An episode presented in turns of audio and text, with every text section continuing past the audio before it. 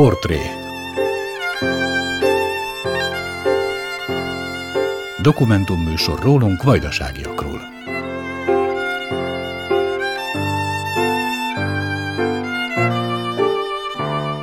Nagy Emília köszönti a Portré hallgatóit.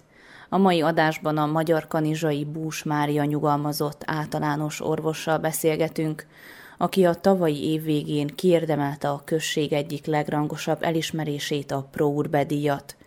Az orvosi hivatás szépségeiről és nehézségeiről, a családról, valamint arról kérdezzük, mennyit változott az orvostudomány az elmúlt 40 évben. Ha felkeltettük érdeklődésüket, tartsanak velünk.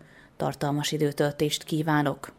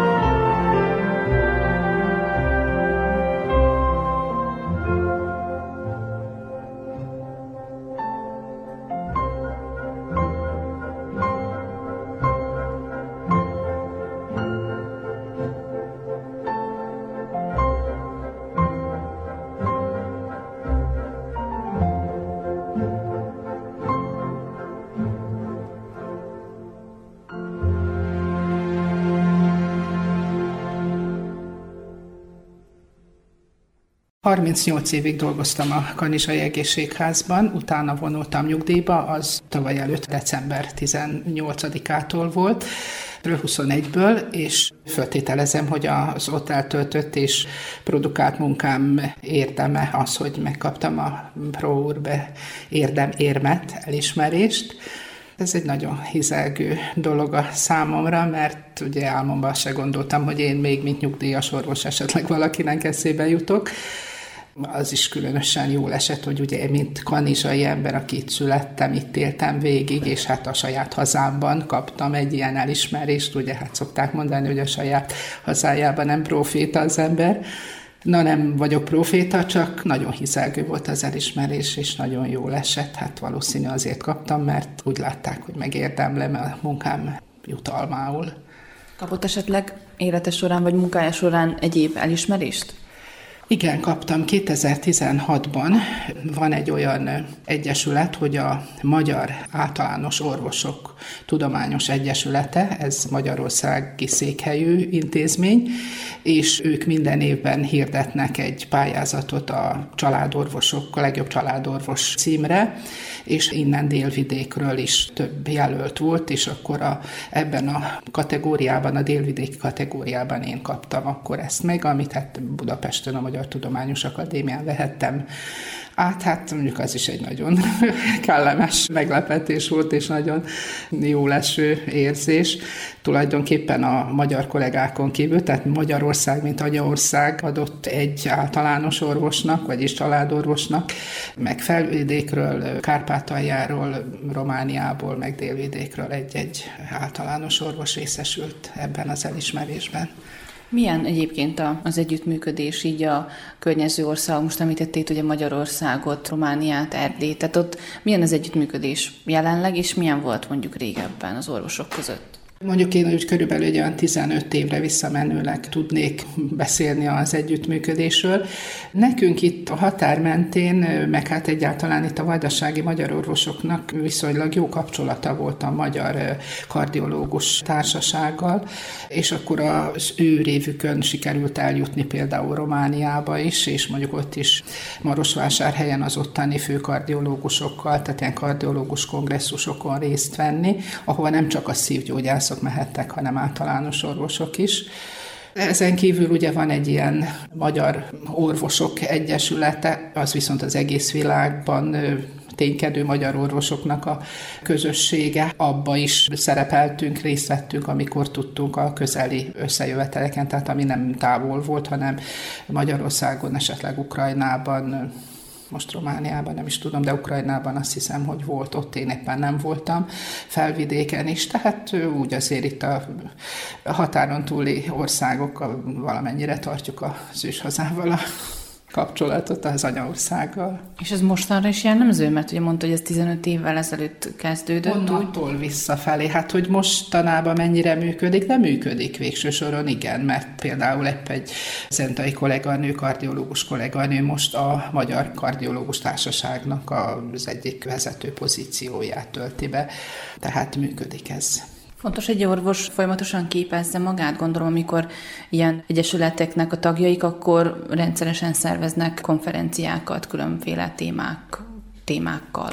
Igen, ez mondjuk a COVID-járvány kitörése előtt kifejezetten volt, valóban rendszeresen voltak szakmai továbbképzések, most már ezek is többnyire online történnek, de hát azért vannak személyes találkozások, és hát folyamatosan képezni kell magunkat, mert a tudomány olyan gyors lépésekben halad, hogy hát ezt muszáj követni.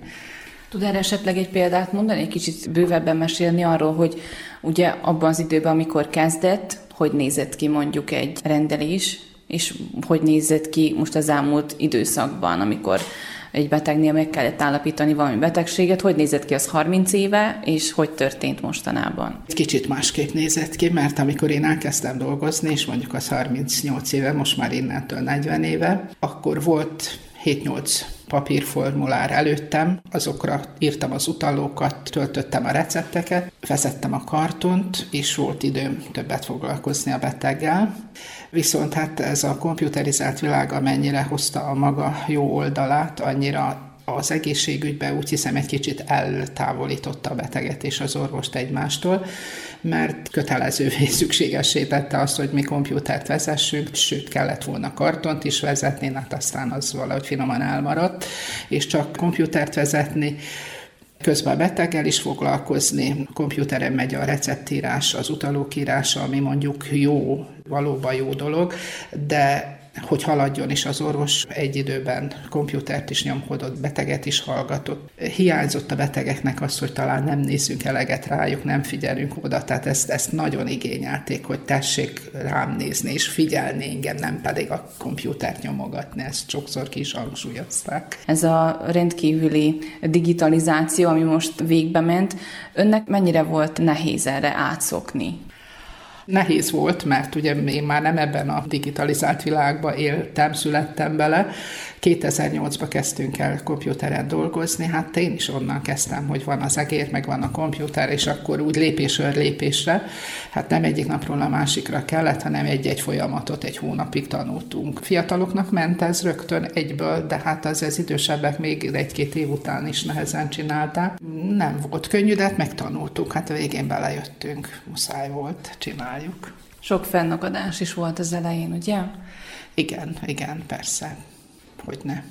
Tulajdonképpen ezzel a komputerizációval azt érték el, hogy mi saját magunknak elkönyveltük azt, amit csinálunk. Tehát nagyon lényeges volt, hogy én mit írok a komputerbe, hogy írom be, mert az ment a tovább Beográd felé, tehát miutánunk már nem könyvelt jóformán senki sem. Tehát mi könyveltük a saját munkánkat, és hogyha esetleg valami kimaradt, vagy rosszul csináltunk, akkor hát az nem igazán vették jó néven.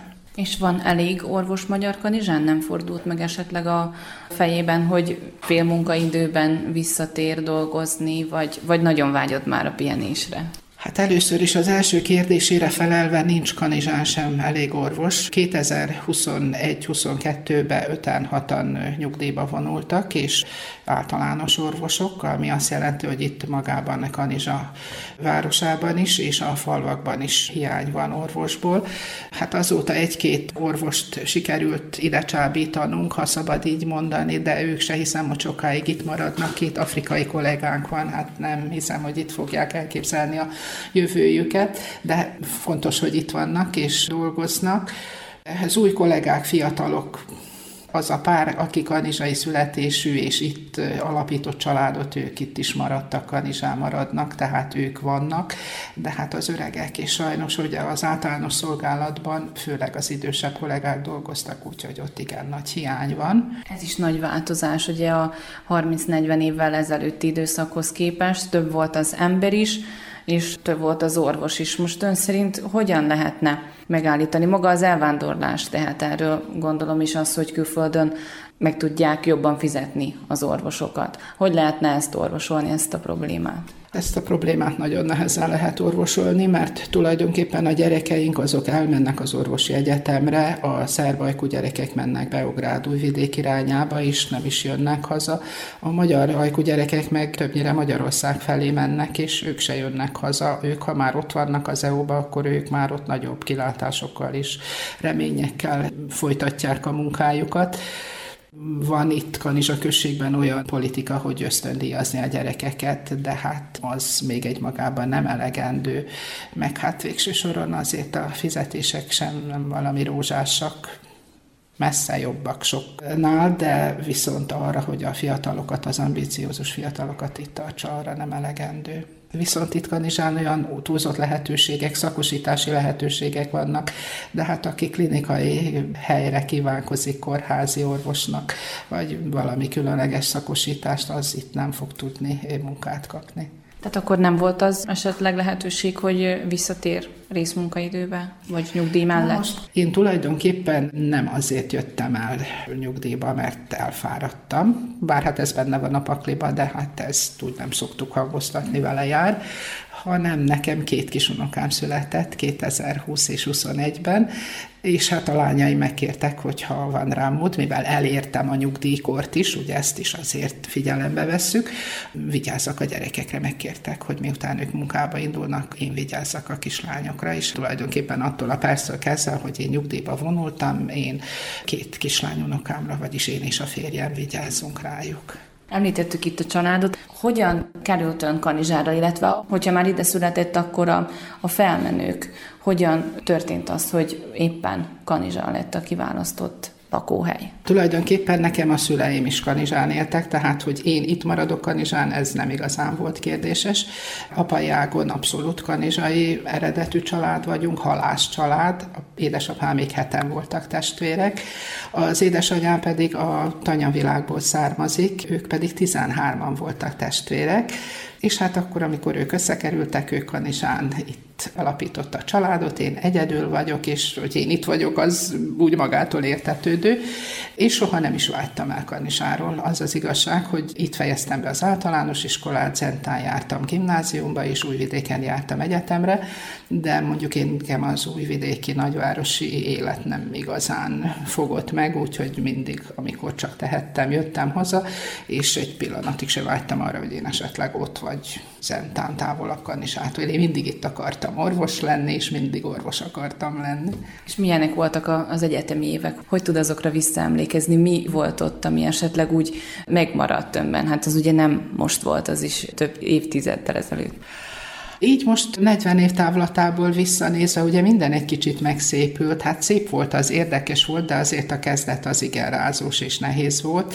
Egyrészt azért, mert be kell, hogy valljam, mi innen Kanizsáról nem igazán tudtuk a szerb nyelvet, ugye, és az iskolába se sikerült úgy belénk ültetni, ahogy az talán kellett volna mindjárt a kezdeteknél, úgyhogy ott az első évben nem is igazán tudom, hogy a szerb nyelve vagy a latin nyelv volt több, úgyhogy egyszerre két nyelvet is kellett még tanulnunk. De hát azért legyőztük az akadályokat, és hát aztán úgy finoman belerázódtunk. Szép volt, jó volt. Igazából, ahogy hallom a mostani egyetemistáknál, hogy is történik a tanítás menete, meg minden, azt hiszem talán nekünk egyszerűbb is volt, vagy könnyebb volt, de hát...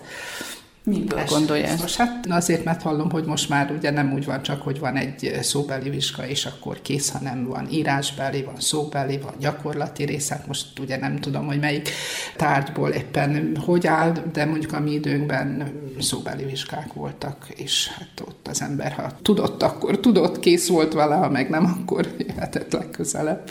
Egy kicsit más világ volt, van, ami még esetleg abból a világból hiányzik, amit átültetne ebbe, hogy esetleg egy kicsit lassabb volt minden, vagy bármi. Ezt most így igazából nem érzem, nem tudom, hogy lassabb volt-e, mert ugye akkor pörögtünk mi is, ugye egyetemre jártunk, de hát igyekeztünk egy picit szórakozni is, egy kicsit a magánéletet is terelgetni, úgyhogy pörgős volt az akkor is, meg hát rengeteget tanultunk. Így nem igazán jutott azért nagyon másra időnk, még ha úgy mondtam is most a szórakozást, hát meg tudnám számolni az egyik kezemen, hogy hányszor voltam színházba vagy moziba, és nem azért, mert éppen nem érdekelt, hanem azért, mert vagy hazajöttem, vagy tanultunk. Kollégiumban lakott? Nem, hanem privát lakásban laktam 2-3 helyen, közel ott az egyetemhez. És hát most talában, ha megyek Újvidékre, akkor teljesen megrőkönyödök, hogy mennyi új épület van, és keresem az utcákat, keresem azokat a régi helyeket, amik már nincsenek, úgyhogy ott látszik nagyon a változásra sok év. Itt az Újvidéki Rádió. Rátérnék egy kicsit a gyerekkorra, meg esetleg arra, hogy mi alakította így az életét, hogy az orvosi pályát választotta, de kezdjük talán a gyerekkorral. A gyerekkorom, hát az nagyon szép volt, csodálatos volt. Itt lakunk a gyógyfürdő közelében, a park mellett. Egy ugrás, és itt van a park hozzánk, és hát gyermekkoromban ugye nagyon sokat ott játszottam, a fürdővendégeket tartottunk valamikor mi is a szüleim házában. Akkor nem ez a ház, amiben most lakunk, hanem itt egy 3 szobás földszintes ház állt, és akkor ők is adtak ki szobákat, és akkor itt nyújtsgött az élet, ugye jöttek, mentek a vendégek, és én ezt rettentő élveztem kicsinek. Például van egy olyan emlékem, ami hát lehet, hogy furcsának hangzik, a Vigadó nevű épület, ami most már sajnos majdnem romokban áll, hát áll még, de nagyon rossz állapotban, valamikor csodálatos vendéglő volt, nagyon szépen nézett ki, és a parknak az ékessége volt, és én ott ettem a szüleimmel először cseppot. kislánykoromban, és véslit is ott tettem először, azt meg a fürdő vendégekkel, ez úgy valahogy megmaradt bennem, és voltak óriási nagy buxusok ott a kertben, és akkor azon belül pedig olyan alagútszerű bújócskázásra alkalmas hely, és akkor mi ott játszottunk a többi gyerekkel. Hát ez volt a szép része, viszont van egy kicsit szomorúbb része is a gyerekkoromnak, hogy 3 éves koromban egy olyan csontvelőgyulladás betegséget kaptam egy szerencsétlen bokaficam miatt, amiből kifolyólag aztán életem végéig egy bizonyos rokkantságot húzok magammal, tehát mozgásszervi problémám van, azt úgy egész életemen keresztül kísérés eléggé megkeseríti az életemet, és úgy érzem, hogy ahogy idősödök, egyre jobban. Ez fájdalommal jár? Igen, fájdalommal jár, persze, hát akkor kórházban voltam, operáltak, drótok lógtak ki belőlem, én erre, vagyis hát a lábamból, ennyire emlékszem. Hát aztán annak még a következményei, amik vannak, azt azért én egész életem folyamán húzom, úgyhogy ilyen gyalogló aktivitásokra nem igazán vagyok alkalmas. És akkor ugye történt ez 3 évesen, de utána valami arra terelte, hogy ezt a pályát választja. Mi volt az?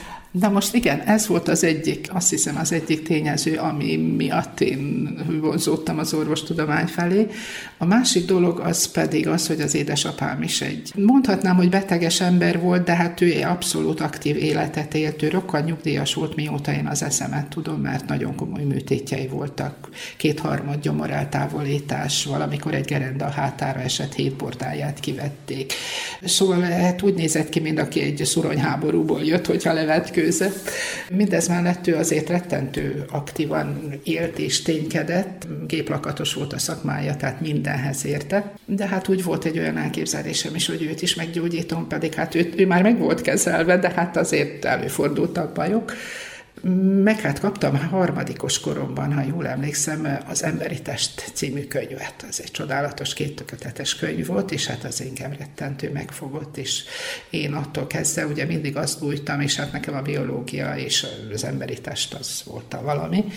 Úgyhogy azt hiszem, hogy ezek a tényezők azért hozzájárultak, hogy én orvos leszek, és én valóban soha nem akartam más lenni, én mindig orvos akartam lenni, és sikerült is szerencsére. És nem is tántorította el senki, vagy nem akarta senki, nem mondták azt, hogy ez az egyik legnehezebb, és nagyon kitartónak kell lenni? Mondani mondták, de hát mondjuk a tanulással nem volt gondom. Én, amit ülve lehetett csinálni, azt én csinálom.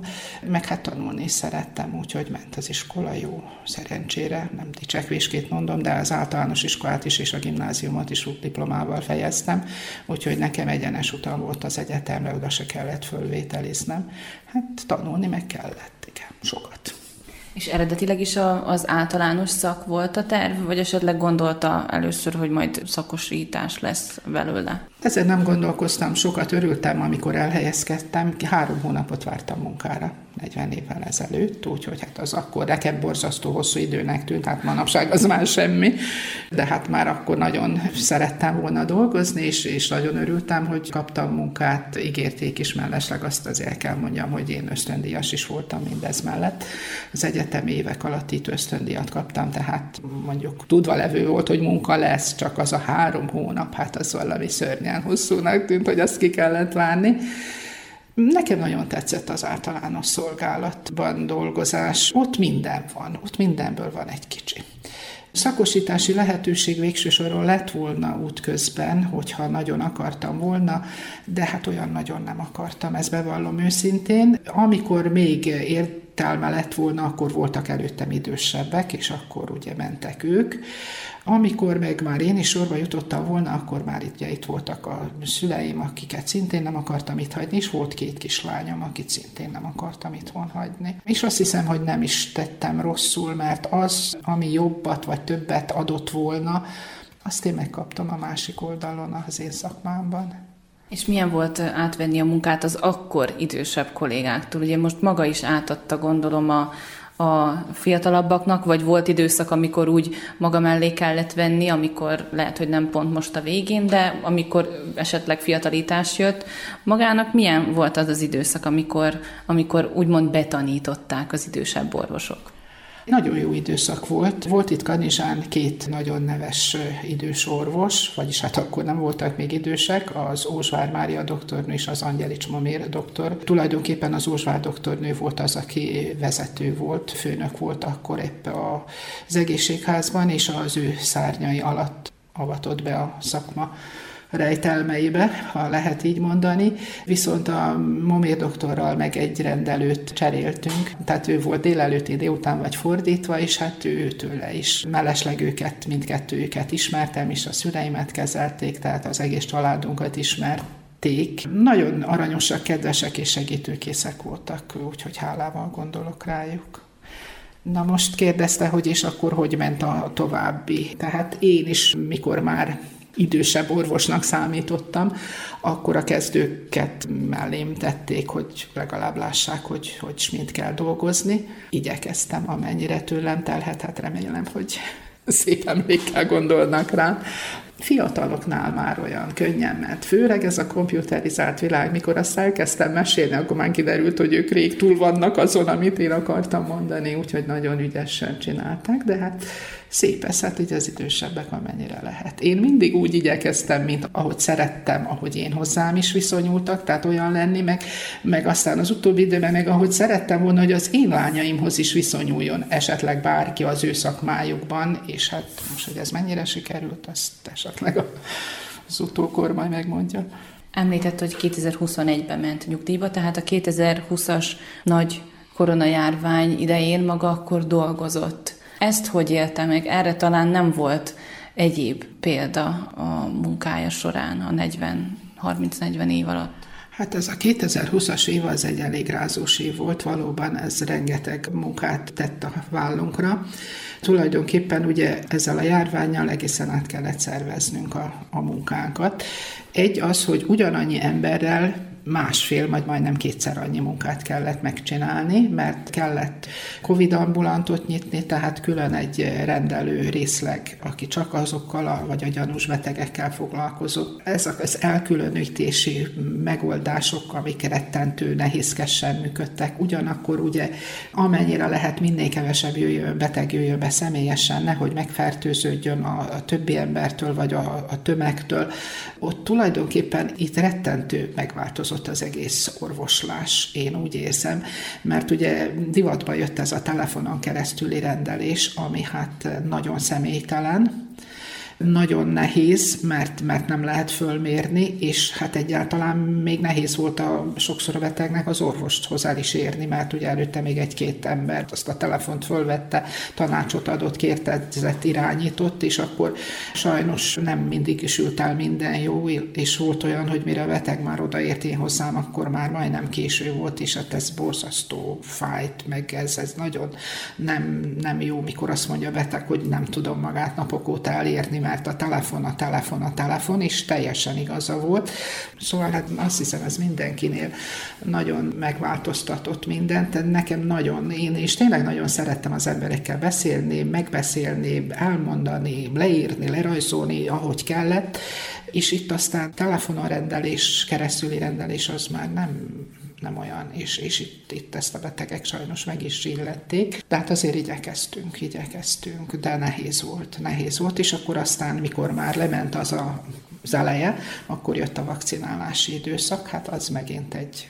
Mi nálunk ez egész komolyan történt, ha szabad így mondani, mert nálunk mindig volt egy orvos, meg egy pár nővér, aki az orvos kérdezte, vizsgálta a beteget, a nővér oltotta, tehát is volt olyan naponta 100-200-300 ember is átment, és ezt egy ember, vagyis egy ekipa csinálta.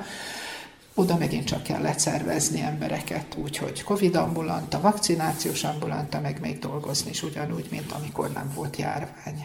Nehéz időszak volt, és most már egy kicsit enyhült, de hát a Covid ambulanták megint csak fellendülőben vannak, ami a munkát illeti sajnos. Hát most a vakcinálással már nem vagyok annyira tisztában, hogy hányadán vannak, hanyadikat is adják. Nem volt korábban ilyenben részem, úgyhogy egy kicsit ebbe is alkalmam volt belekóstolni.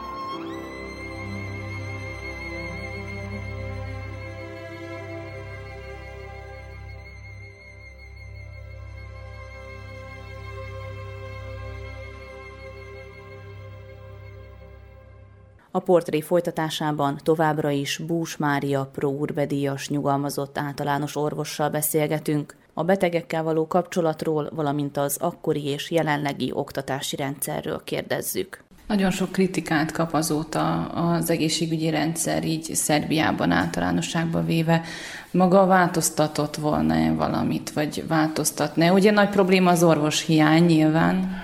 Igen, az orvos hiány az nagy probléma, de igazából országos szinten van itt elég orvos, csak nem nagyon akarnak kimenni a nagyvárosokból. Én azt hiszem, hogy ez mai napig is probléma. A nagyvárosokban, ahol orvosi egyetemek vannak, ott rengeteg végzett orvos is van, és hát nem megy azok közül sem mindenki külföldre, mert ugye aki tud valamilyen nyelvet, vagy lehetősége van, az lehet, hogy megindul, de vannak még itthon munkanélküli orvosok, csak nem akarnak a perifériára kijönni. Tehát mi pedig nagyon a periférián vagyunk, és hát nem sok mindennel kecsegtethetjük, mondjuk a Kragujevácon, Leszkovácon, Nisben akárhol a munkanélküli orvosokat, bár tisztelt a kivételnek azért van, aki jön és itt is marad, talán, és jól is érzi magát. Más nem Magyarország, az kecsegtető a számukra, hogy itt van a határ túloldalán, és van hova menni. Nem igazán tudom, hogy ezt hogy lehetne megszervezni másképp, majd egy pár év múlva levonják itt a konzekvenciát ebből az egészből, hogy mit csináltak jól és mit nem csináltak jól, mert nagyon sok mindent nem csináltunk jól, ez tény és való, de hát ez szakember hiányt is, meg egyáltalán orvos hiányt, tehát nem csak úgy, mint általános orvos hiányt, hanem szakspecialista hiányt is jelentett, ugye most jött a Covid, jöttek a nagyon komoly betegek, jöttek a lélegeztetőgépek, nincs elég tüdőszak orvos, nincs elég olyan orvos, aki tudja kezelni a gépeket, szóval nagyon komoly problémák voltak, és vannak, és szerintem még lesznek is egy darabig. Az orvosok képzése az rendben van? Mesélt, hogy amikor ön járt egyetemre, akkor rendben volt, tehát az megfelelő oktatási rendszernek bizonyult. Most jól képzik az orvosokat? Hát én azt hiszem, igen. Nagyon sok mindent akarnak megtanítatni velünk. Ez úgy általában az egész oktatási rendszerünkre vonatkozik. Nagyon jó az, mikor az ember mindent tud egy kicsit, de azért borzasztó, mikor abból a mindent tudókból aztán majdnem semmit nem tud. Na most ezt ugye sokféleképp lehet magyarázni. Lehet, hogy nem kellett volna nekünk se megtanulni akkor éppen egy-két olyan tantárgyat, amit ne sorolja a mi társadalmi tudományi tantárgyak, ami az orvostudományban jó, így orientációs, hogy az ember mégis ismeri az államberendezést, meg azért valamennyire konyítson a dolgokhoz. De hát nem, és akkor nyomni azt, ami nagyon kell, és aztán ami meg olyan szűkebb dolgok, azt meg majd akik szakosítanak. Tehát ilyen értelemben sok mindent akarunk megtanítatni a gyerekeinkkel, ez úgy különben is az oktatási rendszerben, ha összehasonlítják a nyugatiakkal, keletiekkel, mit tudom én, kivel én is azért szoktam figyelni, hogy mikor fölmérik, hogy hol milyen tudással bírnak a gyerekek, melyik rendszer a legjobb, akkor talán ott, ahol egy kicsit célzatosabban, irányítottan, és talán nem mindent akarnak beleönteni, ott azt a valamit azért jobban tudják a gyerekek. Amikor az emberekről kérdeztem, akkor úgy vettem észre, hogy úgy egy kicsit a szívén viseli ezeket a sorsokat. Ugye egy általános orvos nagyon jól ismeri a falu, vagy éppen a város lakóit, tudja a problémáikat, és azt is megtudja, amikor valamelyik páciens, akit már régóta kezel, elhuny. Hogy érinti ez az orvost, amikor annyira közvetlen kapcsolatok is vannak, gondolom, amiket mi lehet, hogy nem is tudunk elgondolni se? Igen, nagyon sok embert ismerek. Kanizsa lakossága 8-9 ezer körül van, hát most az utóbbi népszámlálás után talán 8 ezer valamennyi. Lehet, hogy nem túlzás, azt mondom, hogy 5000 embert azért lehet, hogy ismerek, és ez jó. Nekem legalábbis úgy érzem, hogy a munkám folyamán is jó volt a valamennyire ismert emberekkel, sokkal könnyebb volt, jobb volt dolgozni, mint esetleg a vadidegenekkel, de ez szubjektív.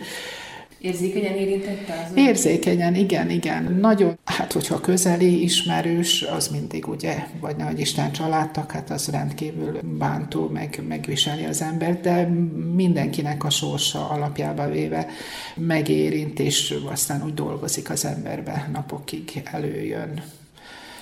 Nem lehet azért úgy, hogy eljöttem, becsuktam az ajtót, kinyitottam a kaput, és mindenki ment az eszemből, és nem gondolni rá. Főleg a különleges esetek, volt itt minden. Igen, hordozzuk ezt magunkba. Mondjuk ez most éppen nem a betegekre vonatkozó, de Lehet, hogy meglepi, de még mindig néha álmomba előjön a vizsgadruk, még mindig vizsgázok álmomba. Azt hittem, hogy ez kinövi az ember, hát nem. Tehát vannak ilyen mély benyomások is, közben ugyanígy előjön egy-két arc is, és akkor velük álmodom, akik már kint vannak a temetőben. Szóval hát, hogy ezzel le mit lehet csinálni, nem tudom, lehet, hogy egy jó altató jót tenne, de nekem úgy föl-föl jönnek. Jó esetek is, tehát pozitív hatások is, de hát főleg és hát nagyon sok csúnya volt. És aztán az ember úgy hozza magába, és a gyerekeim sokszor fölrólják, hogy anyu, te mindenben a rosszat látod, te mindenben. Jaj, ne ess le, ne üsd meg, jaj, mert mondom, igen, nekem beverte a fejét, összevágta, szétlottyant, vérzékén. Igen, hát ez meg a másik a szakmának a velejárója, hogy annyit ügyeltünk, annyi csúnyát, rosszat láttunk, hogy már egy leesésbe is mindig a legrosszabbat látom, és nagyon féltem a kicsiket is, meg hát a nagyokat is. De jó dolgok is vannak, amikor esetleg, most mint általános orvos, ugye sok mindenben részt vesz, de nem mindent kezel végig, mondhatjuk így. De például ön irányítja az utakra a betegeket, úgymond. Tehát, hogyha ön felfedez egy adott betegséget, akkor abból utána végül jó is kisülhet. Persze, hogy vannak jó élmények, hát mondjuk egy ilyen mindennapi betegségkezelése, mint a torokgyulladás, vagy egy reumatikus fájdalom, vagy mondjuk egy enyhébb vérnyomás, hát ezeket mi kezeljük szakorvosok nélkül, és hogyha a beteg pozitívan visszajelzi, hogy jobban van, meggyógyult, jól érzi magát, akkor ott van egy sikerélmény, egy boldogság. A másik dolog meg az, hogy nagyon lényeges, hogy ha én nem tudom a beteget kezelni, mert olyan valami baja van, akkor igyekezzek annyira kifaggatni, és annyira olyan helyekre küldeni vizsgálatokra, amiből ki fogom tudni szűrni, hogy merre irányítsam, hova menjen, ahol esetleg majd megtalálják a baját, és kezelni tudják. Igen, és ezért kell magának nagyon sok betegséget ismerni a tünetek alapján, például egy szemorvos ugye csak a szemmel foglalkozik, vagy egy dietetikus csak a táplálkozással, de ahhoz, hogy maga fölismerje a tünetek alapján a betegséget, ahhoz a szembajait is tudni kell, meg az emésztési dolgokat is, és még a sok többit. Hát igen, és ez a szép a mi szakmánkban, az általános orvosi szakmában, amit mellesleg igen lenéz a többi egészségügyi szakember, mert igen, itt kell eltalálni, hogy azért jó irányba lépjünk, és hogy jó felé kezdjük kezelni, vagy utalni a beteget. Igen, sok mindent kell tudni, egy kicsit mindenhez kell érteni. Kicsit áttérnék akkor most már a családra. A kötetlen beszélgetésben elmondta, hogy amikor a Pro Urbe díjat átvette, úgy valahogy akörül ünnepelték a 40 éves házasság évfordulójukat a férjével. Hogy találkoztak önök, vagy hogy hozta önöket össze a sors? Hát ez egy nagyon érdekes találkozás volt. A gimnazista éveink alatt nagyon aktívan tevékenykedtünk a Kanizsai Felderítő Szövetségbe, és hát a férjem is, meg én is.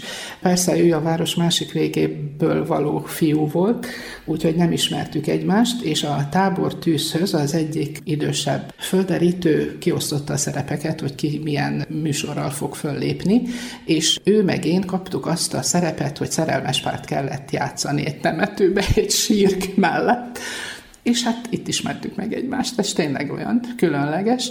Szobormosás volt annak a jelenetnek a címe, és akkor hát mi eljátszottuk a szerelmes párt, ami hát mondjuk egy puszi erejéig, azt hiszem, ennyi volt benne, és hát onnantól kezdve datálódik a mi ismerettségünk, és hát aztán elég hosszú ideig szórakoztunk, és miután befejeztem az egyetemet, vagyis hát lehallgattam az egyetemet, akkor 24 éves koromban mentem férjhez, ő akkor 25 éves volt, és tavaly október 2-án ünnepeltük a 40. házassági évfordulónkat, és remélem még sokáig együtt maradunk, és nagyon hálás vagyok neki, mert mindig a támaszom volt, és segített ebben az igen rázós munkában, mert hát nem beszéltünk róla, de azért 30 évig ügyeltünk is, most már van egy majdnem 10 éve mentőszolgálat Kanizsán, de azelőtt igen aktívan részt vettünk az éjszakai munkában is, tehát nagyon sokat nem voltam itthon éjszaka. Az azt jelenti, hogy havi 3-4 alkalommal ugye az egészségházba aludtunk, és hát a férjem azért mindig mellettem állt. Sőt, még el kell mondjam, hogy 3 hónapot volt szülési szabadságon is. Neki még hiányzott egy pár vizsgája a közgazdasági főiskolából, és akkor összekötöttük a kellemest a hasznossal, és akkor ő volt szülési szabadságon, meg egy kicsit tanult, és hát ezért is azért hálás vagyok neki. És milyen gyakran fordult az elő, hogy hazaérve a munkából egy nehéz beteg esetét, vagy egy szomorú történetet, vagy éppen egy vidám történetet megosztott vele? Hazahozta ilyen szinten a munkát? Igen, hát ezt akaratlanul kibukik az emberből, akár szomorú, akár vidám történet. Hát a vidám történetek azok keringnek, ugye névtelenül, de azért azt meséljük, mert hát érdekesek. Hát a szomorút az pedig szintén persze nem névhez kötve, nem lehetett magunkba tartani, meg amíg a szüleim éltek, ugye minden nap azzal fogadtak, mi újság, mi történt. És akkor ugye én így dolgoztam jóvalahány évet. Ez olyan szokássá vált, megkérdeztük egymástól, mi történt, mit hallottál, mit láttál. Többször is említette a gyerekeit, az unokáit, hány gyereke van, és hány unokája, és hogyan élnek jelenleg. 2 lányom van, egy 38 és egy 32 éves lányom, az idősebbik lányom közgazdász, a kisebbik lányom pedig óvónő.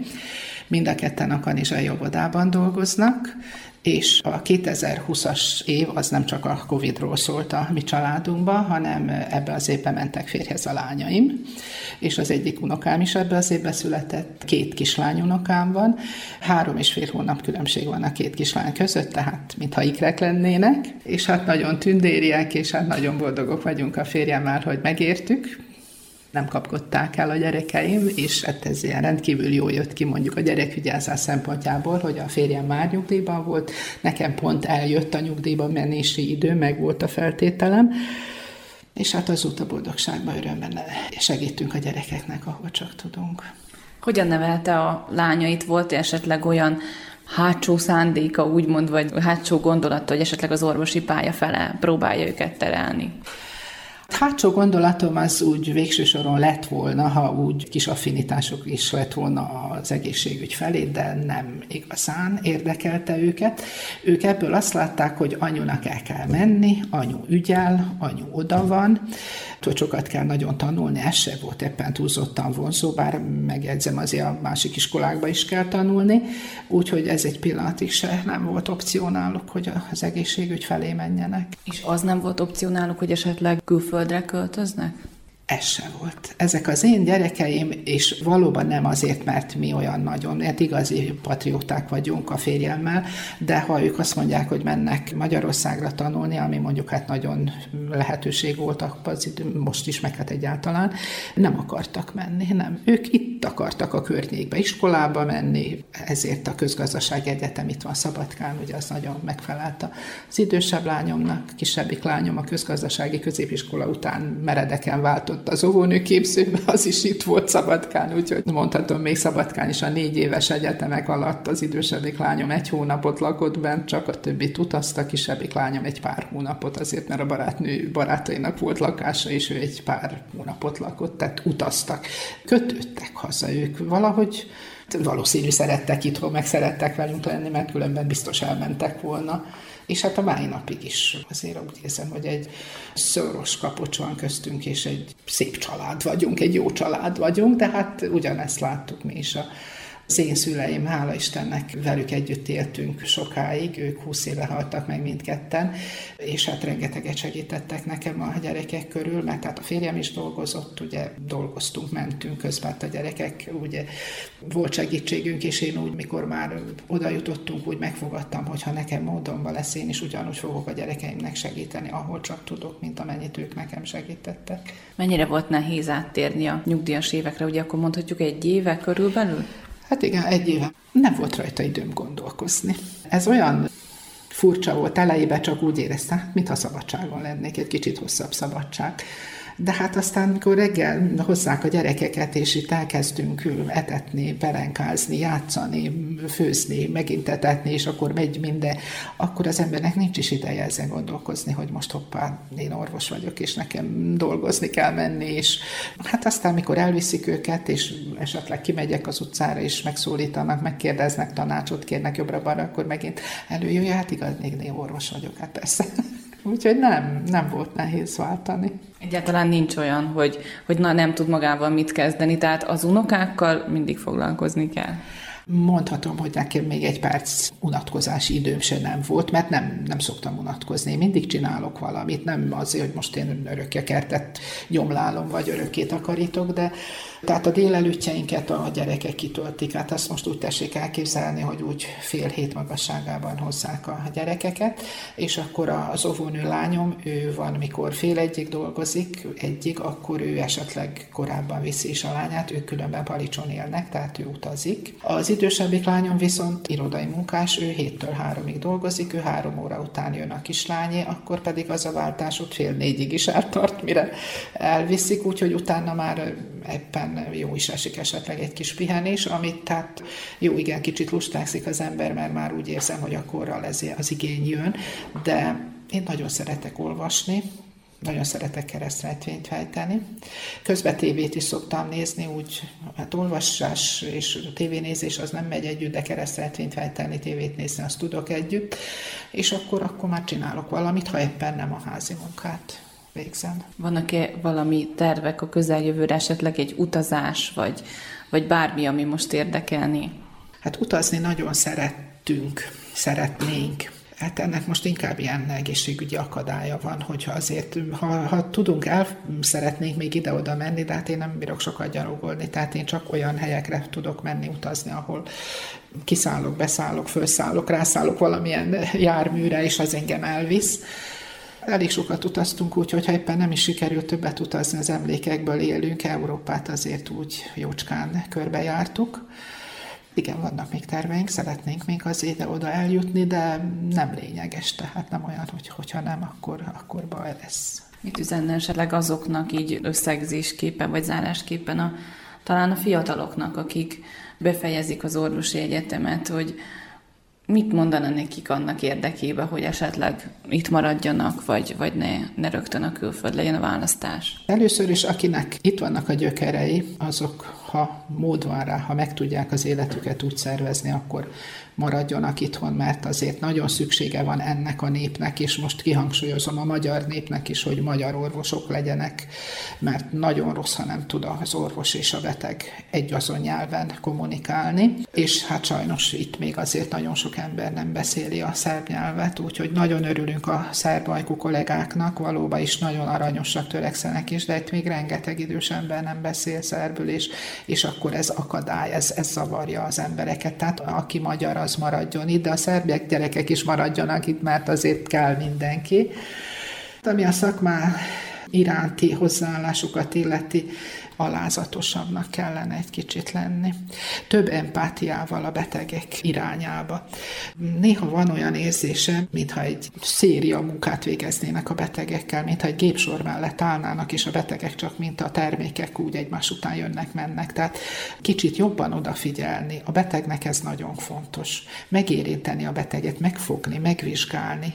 Még akkor is, hogyha esetleg annak nem túlzottan sok értelme van, mert látszik ami, de a betegnek ez nagyon sokat jelent. Tehát egy kicsit, hogy érezze a beteg, hogy figyelnek rá, hogy szeretik, hogy emberszámba veszik. Kedves hallgatóink, Önök az Újvidéki Rádió Portré című műsorát hallgatták, amelyben a magyar kanizsai Bús Mária nyugalmazott általános orvossal beszélgettünk, aki a tavalyi év végén kiérdemelte a község egyik legrangosabb elismerését, a Pro Urbe díjat.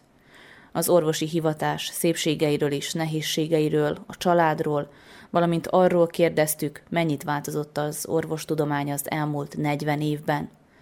Köszöni megtisztelő figyelmüket a mai szerkesztő, Nagy Emília.